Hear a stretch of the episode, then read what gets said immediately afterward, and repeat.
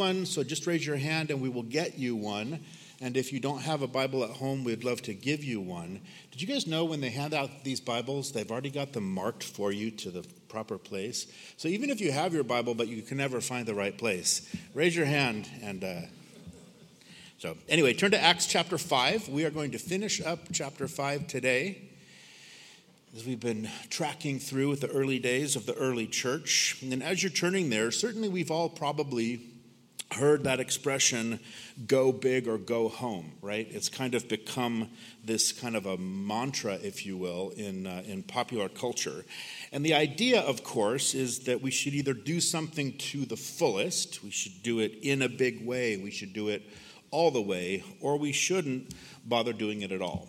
And what i think is interesting about this you know the idea is super popular but nobody seems to be agreed about exactly where it came from um, some suggest that it originated kind of in that Southern California surf or skateboarding culture, right? Go big or go home, dude, right?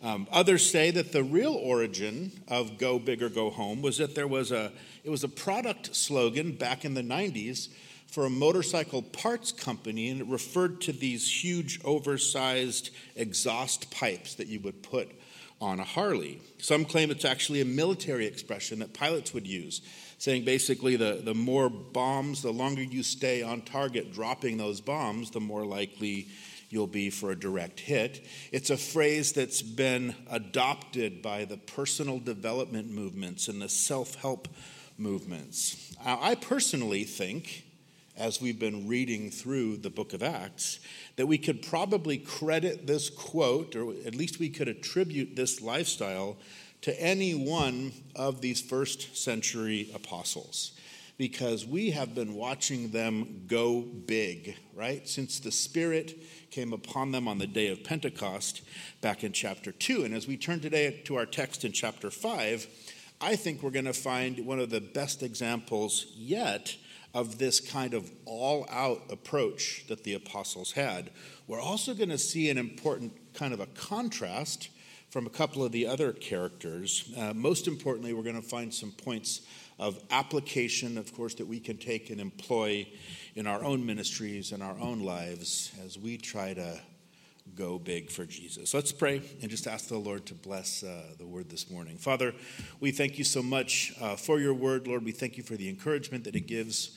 Lord, uh, we pray as we do each and every week that your spirit would be the one who's our teacher today, Lord, that uh, the teaching ministry of your Spirit would be manifest here this morning, that you would give us uh, open ears to hear what your Spirit has to say to your church, Lord.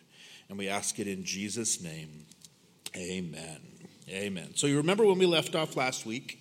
Remember that the apostles had been arrested by the Jewish religious leaders because they were preaching there in the temple courts. They spent the night in jail. They'd been miraculously freed by an angel, and then they returned right back to the temple courts, the same place that they were arrested, and they continued to preach to the people.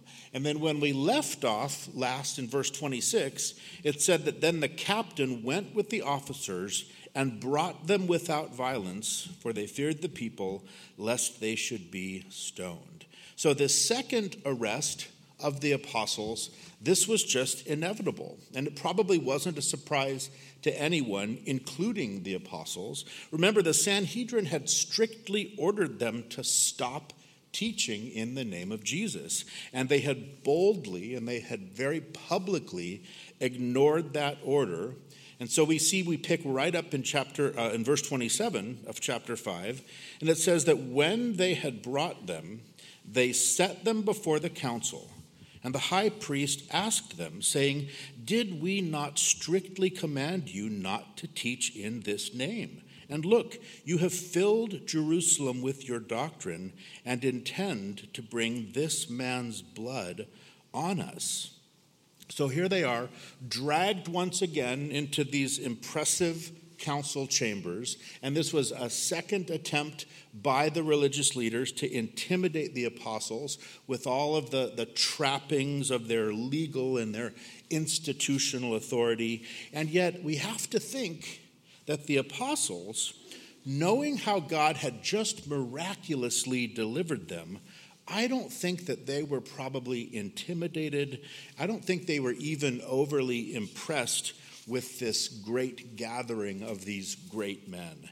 Instead, I suspect that they were possibly even encouraged by the praise that comes from the high priest when he said, You have filled Jerusalem with your doctrine.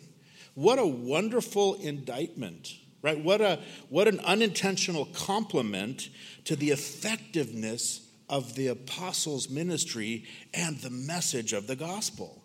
They were accomplishing, through the empowering of the Spirit, precisely what Jesus had sent them to do. And they were going big in times of trial, right? Despite the threats, despite the intimidation, we've been reading that multitudes were being saved. And everyone was taking notice, including these religious leaders. They had been confronted with a very powerful truth that they did not want to face, and that was the truth of Jesus Christ resurrected and alive again.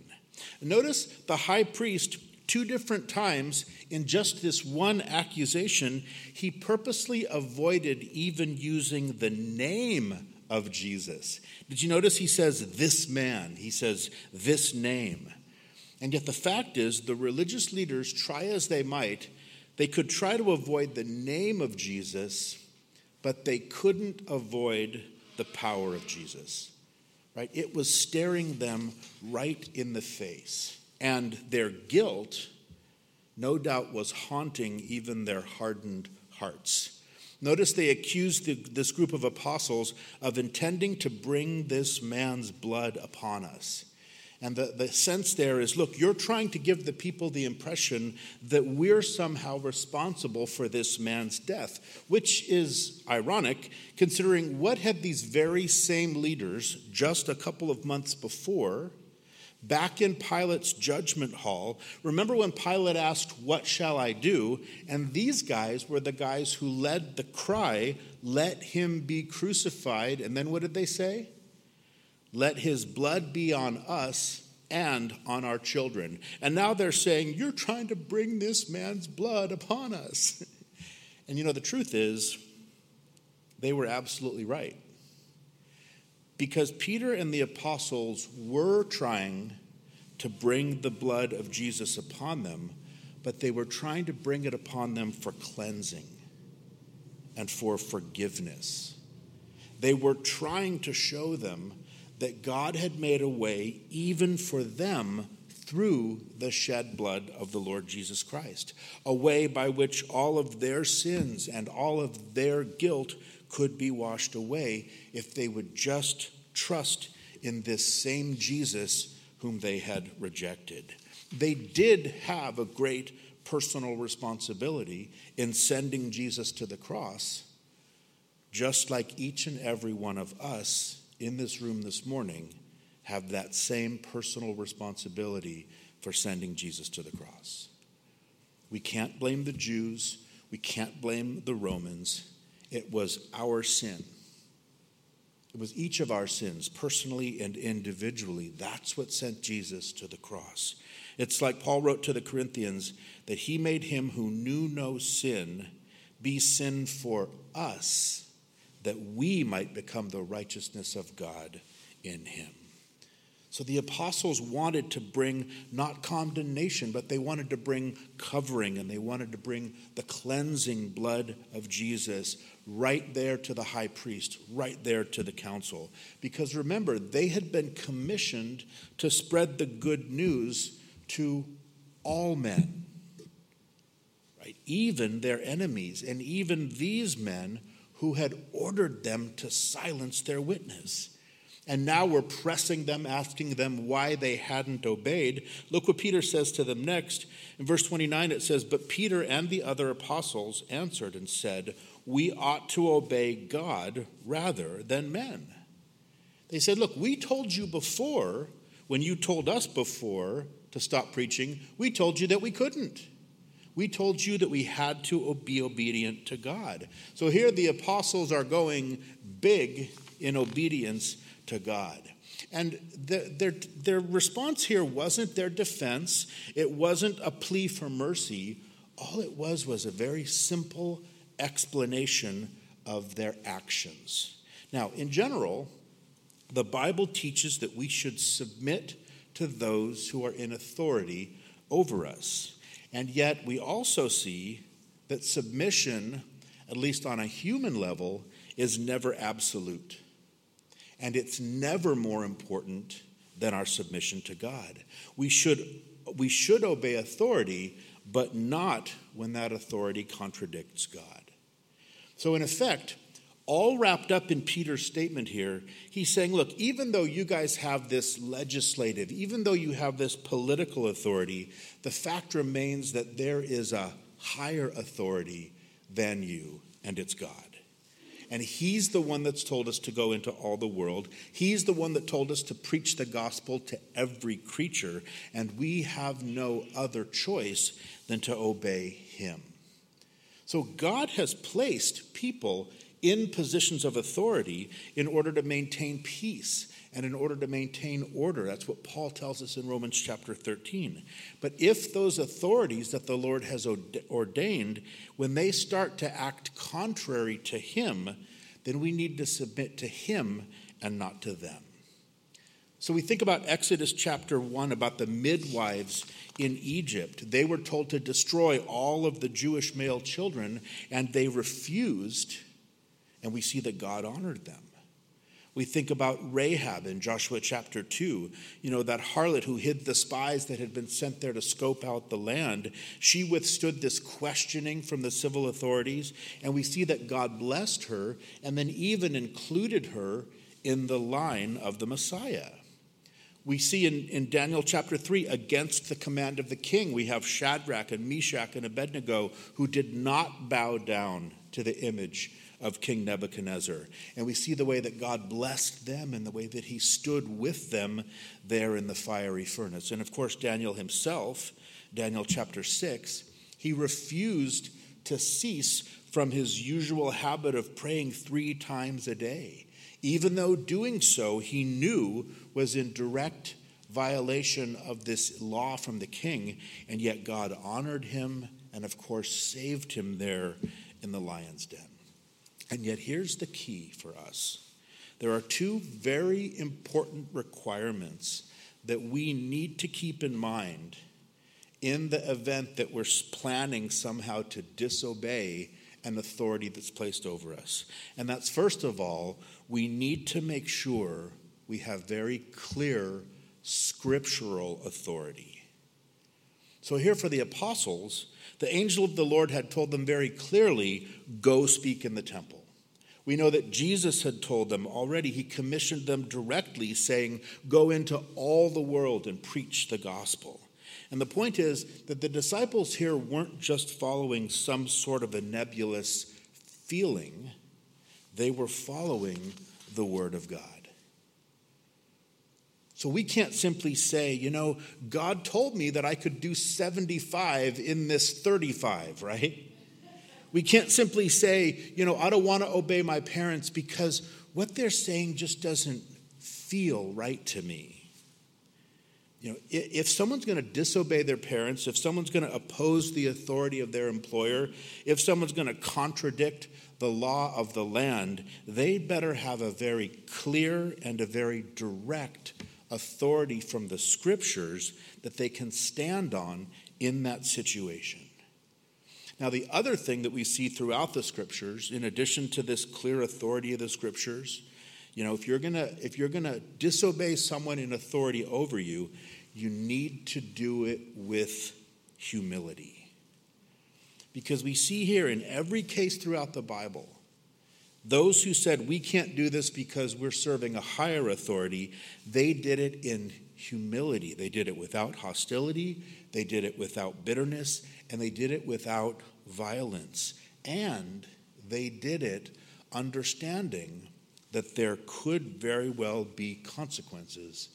And yet they trusted in the Lord to preserve them and to protect them through those consequences. So you absolutely can disobey your boss at work in obedience to God, but it may cost you your job. But God will be faithful to you and honor your obedience. Here, Peter and the apostles, they were willing to disobey and they were willing to take whatever might come their way. And in fact, notice that rather than relent here, Peter instead he sees this as just another divinely ordained opportunity to preach the gospel again to these leaders of Israel. Look how he continues in verse 30. Peter's about to go big with the truth of the gospel. He says in verse 30 that the God of our fathers raised up Jesus, whom you murdered by hanging on a tree. And him God has exalted to his right hand to be prince and savior, to give repentance to Israel and forgiveness of sins. And we are his witnesses to these things. And so also is the Holy Spirit, whom God has given to those who obey him. So again, Peter effectively says, We can't help but share the things of God that we've seen and that we've heard, and that the Spirit of God has confirmed in our hearts. And notice, Peter doesn't pull any punches here in order to try to save his own skin. He doesn't attempt to appease the anger or to uh, appease the anxiety of these dignitaries. They were guilty before the Lord. They had a debt of sin personally, they had a debt of sin institutionally, if you will, and they needed to square it up. And so Peter faces them very squarely with their sins. Again, not that they would be condemned, but that they would be saved in turning to God in that personal repentance. Again, Peter says, Look, you allowed Jesus Christ to be crucified and hung there on the cross, but God exalted him. And we are not going to back down from this message. Did you notice once again that Peter managed to pack the complete message of the gospel into only two sentences?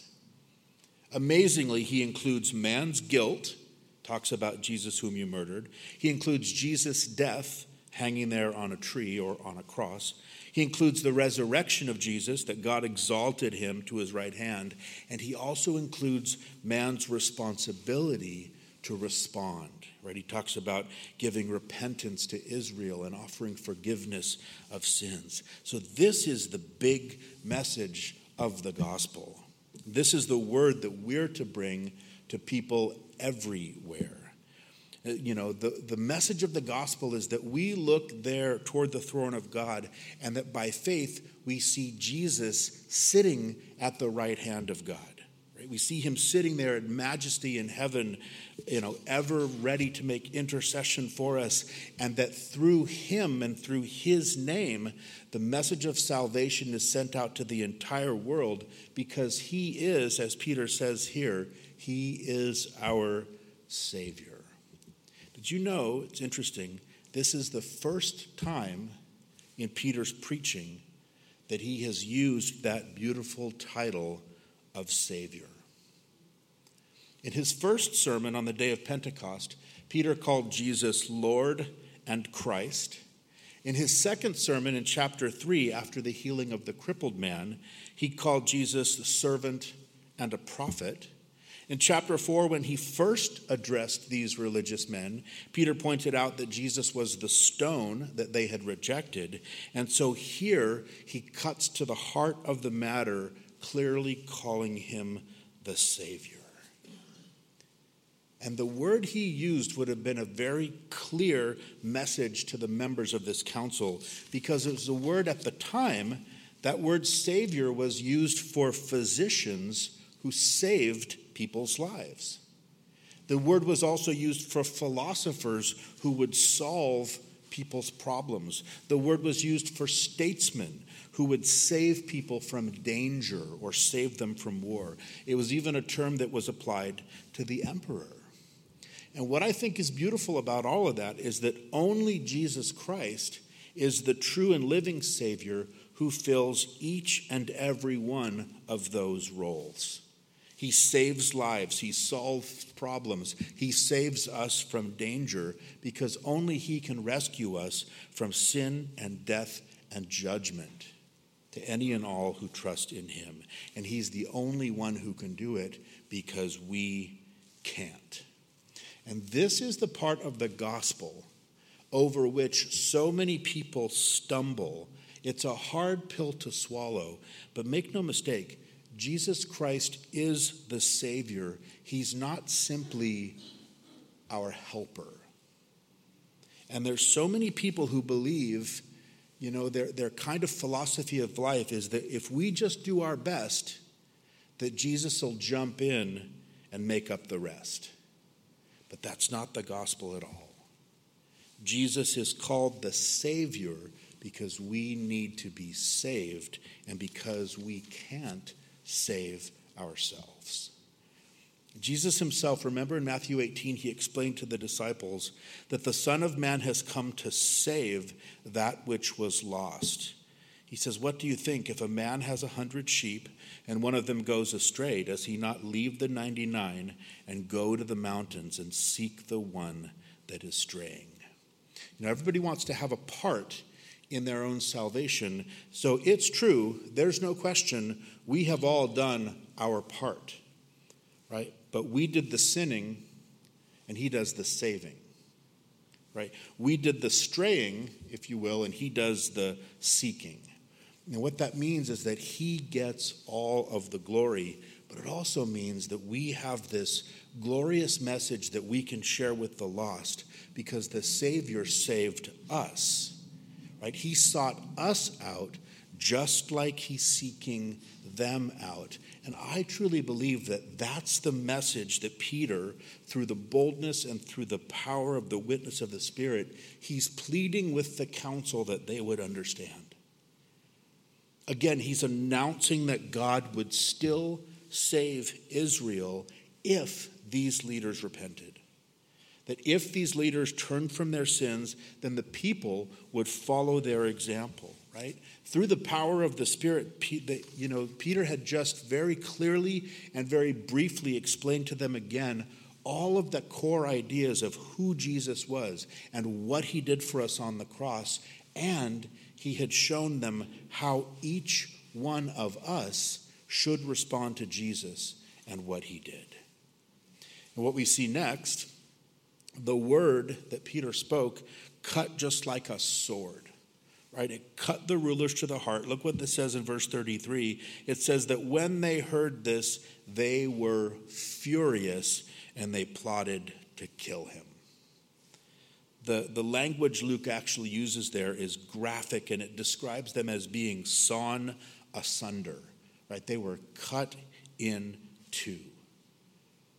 So there was this deep conviction by the Spirit of God that came upon them through the Word of God, and yet, once again, they hardened their hearts toward God.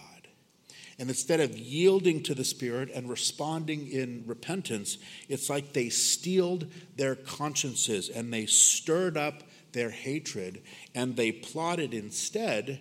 Now they're going to add sin to sin by plotting to kill the very messengers that had brought them the, the message of the grace of God through Jesus. We can only imagine the kind of things that are going through their heads. You know, they're probably thinking, well, who are you to tell us to repent?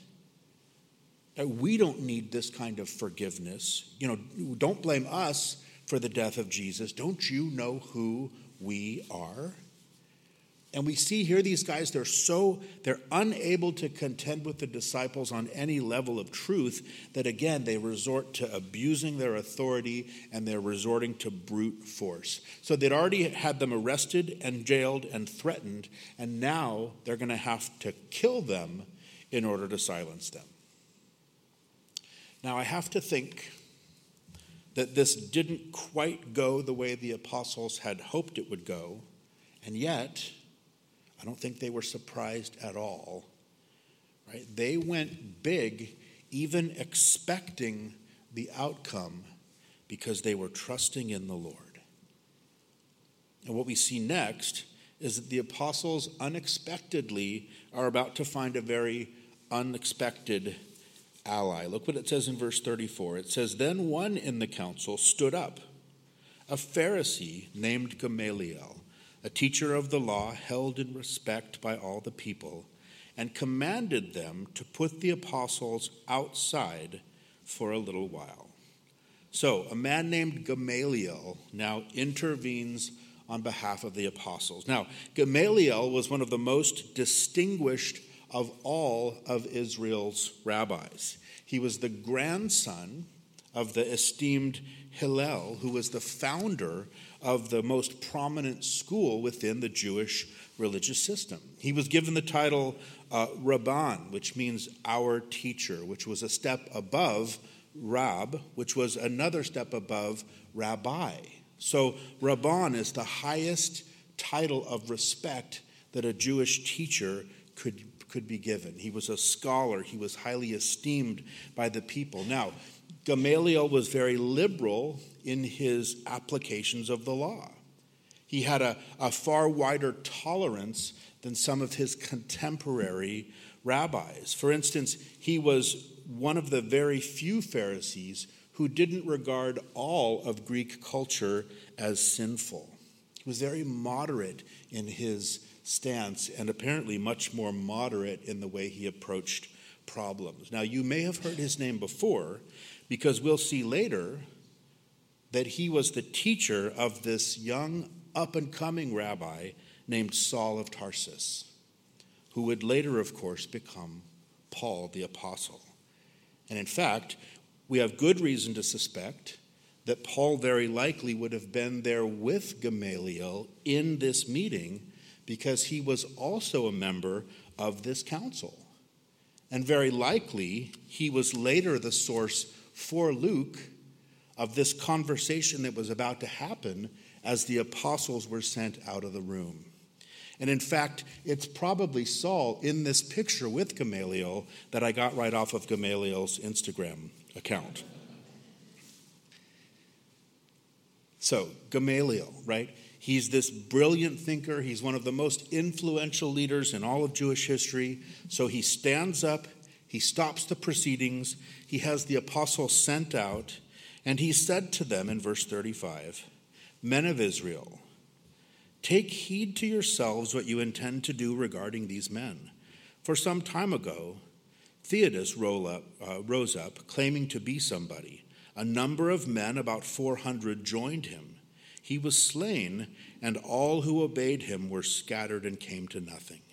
And after this man, Judas of Galilee rose up in the days of the census and drew away many people after him. And he also perished, and all who obeyed him were dispersed. He says, Hey, let's calm down. Let's just take a breath here. And let's look at a bit of history because we've seen this all before. And then he points to these two past situations that he thinks kind of mirror this present movement, both of which he says came to nothing once the leader was dead and gone. He continues in verse 38 he says, And now I say to you, keep away from these men and let them alone. For if this plan or this work is of men, it will come to nothing. But if it is of God, you cannot overthrow it lest you even be found to fight against God. So Gamaliel was absolutely right, and he was absolutely wrong. So he hit the nail on the head with the second half of his advice, but he completely missed the mark on the first half. And unfortunately, what Gamaliel said here kind of sounds like some sort of divinely inspired logic. It's oftentimes even come to be quoted almost as a scriptural truth, but really this was no more, nothing more than worldly wisdom, and it was flawed at that. Because the Gamaliel principle basically says if it's not of God, it won't succeed, but if it is of God, it will succeed. So we should just sit back and wait and watch and see what happens. And the fact is that this isn't at all a reliable way to judge what's from God and what's not, because it's a false principle in this fallen world. Because it doesn't take into consideration either the sinful nature of man or the presence and the work of Satan. Gamaliel's principle will come true, but only when Jesus returns and sets up his kingdom and rules righteously here on earth. But for now, there are plenty of things that God hates that seem to be very successful, like worldwide false religious systems, Islam, Hinduism, drawing away millions from the truth, or like the pseudo Christian cults, right? Mormonism or Jehovah's Witnesses, right? Twisting and perverting the gospel, or like the attacks against his church collectively, or even against any of us as his children individually. We know that God hates these things, and yet he's allowing them, and we know that he even uses them in ways which we can't understand. There may very well be situations in your own life today, things that are coming against you, or things that are very surely not of the Lord things that are you know of human instigation maybe they're even of satanic initiation but they are very successful for the moment right those things that they're saying about you or they're things that they're doing to you that aren't true right rest assured the truth will come out and it will prevail but only in god's timing and in the meantime damage is being done right and the enemy seems to be very successful. It was Mark Twain who said that a lie runs around the world while the truth is still putting on her shoes. So, in the end, God's truth will absolutely be victorious, but in the meantime, Satan can be very strong. And so, Gamaliel essentially is proposing the test of time, and that sometimes can be a good test, but more important than the test of time is the test of eternity. And for us here and now, far more effective than this sort of Gamaliel principle in evaluating whether something is of God or not of God, more effective than the Gamaliel principle is the Berean example. Now, we're going to read more about them later when we get to Acts chapter 17, but Luke's going to write of them, the people of this city, this was their reaction to hearing Paul teach. It says that these men were more fair minded in that they received the word with all readiness and they searched the scriptures daily to find out whether these things were so, and therefore many of them believed. Now, not to get a few chapters ahead of ourselves, but understand that the Bereans had just heard the teaching of the most famous apostle and theologian of the early church this man who would be the human author of at least 13 of the New Testament books. And yet, when they heard Paul speak, it says that they searched the scriptures. They wanted to determine if the things that Paul was saying were truly biblical. And notice they didn't react saying, oh, wow, he's such a great and empowering speaker, right? Or, you know, it seems like a lot of people really like him. Or, you know what, when he speaks, I just feel good. You know, because that's probably why he has such a big following. None of that was important to them. All they wanted to know was are these things so? Does this man teach the truth? And you notice that it was worth it to them to work hard to investigate what the Word of God said and how Paul's teaching matched up with him. It says they searched the scriptures daily. So, this is the way in our own lives when we're confronted, you know, with needing to determine whether something is of God or whether something's not of God. Does what they're doing, right? Does their character and their life and their behavior, does that line up with the truth of Scripture? And does what they're saying and the things that they're teaching agree with what the Bible already says. What Gamaliel should have said was hey, men of the council, let's investigate for ourselves. And if we find these men have a message that's from God, then let us also accept it with all of our hearts. It's kind of ironic because if Gamaliel was really afraid of fighting against God the way that he cautions here, then why didn't he honestly investigate the evidence? Why didn't he diligently search the scriptures? Why didn't he listen to all of the witnesses and then ask God for wisdom? This was the opportunity of a lifetime, and Gamaliel chose to stay neutral. And that at its root is the heart of this underlying danger of his worldly advice here, because no one can be neutral about the Lord Jesus Christ. And the fact is that to delay in making a decision is really just to court disaster. He was encouraging neutrality collectively when these council members personally were each facing a life and death issue that really demanded a decision. Because when it comes to the reality of the debt of our sins, and when it comes to the reality of the offer of forgiveness that Jesus makes, wait and see is not actually a neutral response, it's a definite decision. So we need to go big standing with Jesus. What Gamaliel was preaching was that false gospel of maybe someday. You've heard that gospel before, right? When it comes to Jesus, you may have heard it said, no decision is a decision. And Jesus made it pretty clear. In Luke 11, he says that he who is not with me is against me, and he who does not gather with me scatters abroad. And the members of the council, I have to think, even if they didn't know what Jesus said, they would have had to have sort of ringing in their minds at this point the words of the prophet Elijah.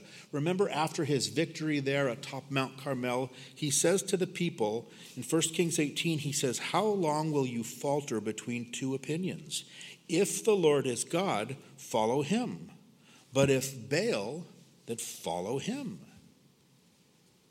There was a decision to be made.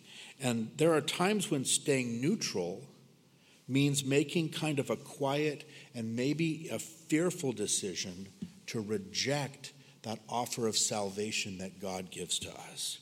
And I don't think, I don't think it's an accident. If you look in Revelation chapter 21, the very first group of people named among those who are going to now be separated from God for all of eternity is the fearful. The people who knew the truth, but they were afraid to take a stand. So don't be fooled by this seemingly wise sort of spirit of compromise and of tolerance and of acceptance that's all wrapped up here in the advice of Gamaliel. Because we need to go big and we need to stand with Jesus. Now, what we do see is that even though his counsel was unwise and was dangerous, watch the way that God's about to use it to save the apostles from death. So, with this clever twist of bad logic, Gamaliel had convinced the council that there was really nothing to worry about. Verse 40 says, And they agreed with him. And when they had called for the apostles and beaten them, they commanded that they should not speak in the name of Jesus and let them go. Again, they have no tools left in their arsenal. All they could do was resort to this physical force and this brutality. Now, some might say here that the apostles got off easy. If you consider a brutal beating to be easy, then that would be true because this wasn't just a slap on the wrist. So, the word that Luke uses there for beaten could also be translated skinned. So the beating that they received, even though it wasn't as harsh as the scourging which Jesus would have endured before his crucifixion, but this is a beating that would still have stripped the skin off of their backs. And one historian wrote that this was not a soft option. People were known to die from it, even if this was exceptional. It was meant to be a serious lesson to offenders. And yet, this beating was senseless it was unrighteous. It was this unreasonable reaction from these hardened hearted men. And this command that they gave to go along with the beating was as foolish as it was futile, because they may have well ordered the sun not to shine, as ordering the apostles here to keep silent concerning the name of Jesus. So here these leaders again thinking they had been so successful with it the first time, right? They thought that they could intimidate and discourage the apostles with a beating and a threat. But look what we read instead in verse 41 and 2. It says that they departed from the presence of the council, rejoicing that they were counted worthy to suffer shame for his name. And daily in the temple and in every house they did not cease teaching and preaching Jesus as the Christ. What else could they do? Right? Jesus had said in Luke chapter 6 that out of the abundance of the heart, the mouth speaks. And their hearts were full of Jesus. And if our hearts are full of Him, and if we really know Him as our Savior, we will want to tell others all about Him, no matter the cost. It was Churchill who said that a fanatic is one who can't change his mind and won't change the subject. And that's just what these guys did. They wouldn't change their minds, they didn't change the subject. Instead, they were going big every day and everywhere. Right? You get this sense that they just keep talking about Jesus wherever they went, whether it's in the temple courts right, where they would have caught all of those established religion kind of people, right, exposing them to the gospel during their big public meetings, and they also met in homes. Right, these smaller, sort of more discipleship, these intimate meetings. So, the early church, think about their schedule, right? They did Sunday mornings, they did a midweek regroup service, they did regular life groups, they did other kind of growth groups, just like we do right? Because they were redeeming the time. They were buying up every opportunity. And these guys were meeting every day. And it says that they were both teaching and they were preaching.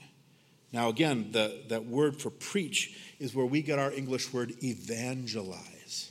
So they were out there proclaiming the good news of the gospel. But that bold proclamation has to also be balanced with very steady instruction.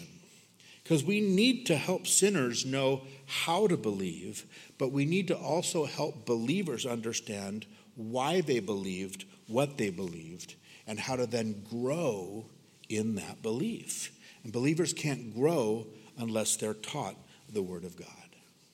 And this is why Peter would later write about, he says, as newborn babes were to desire the pure milk of the Word that you may grow thereby, if indeed you have tasted that the Lord is gracious. So we have tasted that. And now we want to grow so that we can help others also grow in that same grace of God given through Jesus Christ. Notice that was the centerpiece of the message of the early church. It was Jesus Christ, Him crucified, that was their continued witness. That very name that the high priest couldn't utter, the very name that the Sanhedrin had condemned. And we'll get this sense as we go through in Acts. We're going to notice the early church didn't go around arguing with people about religion. They didn't go around condemning the religious establishment. They went around and they just told people about Jesus Christ and they urged them to trust in Him because, like we saw last week, they wanted to add people not to the church, but they wanted people to be added to the Lord. That's why Paul would later write that we preach not ourselves, but Christ Jesus the Lord. Now, as we finally finish up this chapter, once again, I just get the sense that there's this, again, a new and a fresh outpouring of power and of witness as a result of what the apostles experienced here. And that neither the threats, nor the arrests, nor the imprisonment, nor even the beatings had stopped them from witnessing for Jesus, but if anything, the persecution really only made them trust God more. because they had opportunity for a greater experience of his power in their ministry. Now, no doubt when the apostles left, imagine how the Sanhedrin guys probably looked at each other and patted each other on the backs. They probably thought that they had won a great victory when we see that it was just another crushing defeat. Right? It was the apostles again who were the winners here because they only grew in godliness, because they had a chance to yield to the will of God, and they also had a chance to suffer like Jesus had suffered. Because they went big, because they were fanatical about Jesus and about the gospel. And really, shouldn't we be a little fanatical too? Because the gospel is good news in a bad news world. And Jesus Christ is the answer to every problem that we're facing. There's lots of people who are pretty fanatical about lots of different things, right? From political affiliation to environmental causes to social issues, celebrities, even sports teams, right? Chocolate, people can be fanatical about chocolate. Interesting, the word fanatic comes from a word that actually means mad, like crazy, right? Inspired by a deity. And the implication is that the person who's being described as a fanatic is insane with enthusiasm. I like that. Shouldn't we be insane with enthusiasm for Jesus? And what's so ironic is that in, in the world, it appreciates and it understands and it even applauds and it venerates emotion and enthusiasm unless it's in the realm of the spiritual and especially if it has anything to do with Jesus. And then it's very suspect all of a sudden. And we're accused of being wild or crazy or being some sort of extremists because we would say that the only hope for humanity, personally and collectively, the only hope for humanity is the crucifixion and the resurrection of Jesus Christ. And they say we're crazy, and yet it's true. So let's allow ourselves maybe to be a little bit more fanatical about Jesus but to be fanatical about his love and about his mercy, and to be fanatical about his ability to save people from danger, his ability to solve their problems, his ability to set them free from a, a, life burdened by sin and a life burdened by shame. So let's allow ourselves to be insane with enthusiasm for something that really matters allow ourselves to go big for Jesus. Go big for Jesus during times of trial and through our obedience. Go big with the truth of the gospel. Go big because we're always trusting in the Lord and we're standing with Him. Right? We're doing it every day and we're doing it everywhere. Now, we're going to celebrate communion this morning. And as I was praying about communion today, one thought came to my mind you know, as we reflect on his shed blood and his broken body, aren't we glad Jesus went big for us?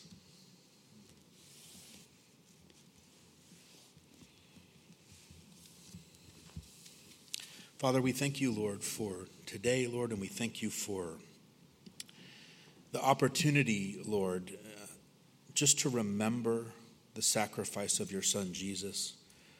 Lord, as we consider going big, Lord, as culture would say for him, Lord, how thankful we are that he went big for us, Lord, that he left nothing undone. Lord, that he accomplished everything necessary, Lord, and that now he sits enthroned at your right hand. Lord, ever living to make intercession for us, Lord, and offering that same gift of forgiveness to everyone around us. Father, I, I pray, Lord, as we as we take these few moments, Lord, and we sing and we worship and we take communion, Lord, that it would be something that never becomes common to us, Lord, that it's not something that we simply do because it's the first Sunday of the month, Lord. But truly, Lord, you would. Uh, you would help us in our hearts to understand the great truth and the great reality of your great love for us. And so we thank you, Lord, and we praise you in Jesus' name. Amen.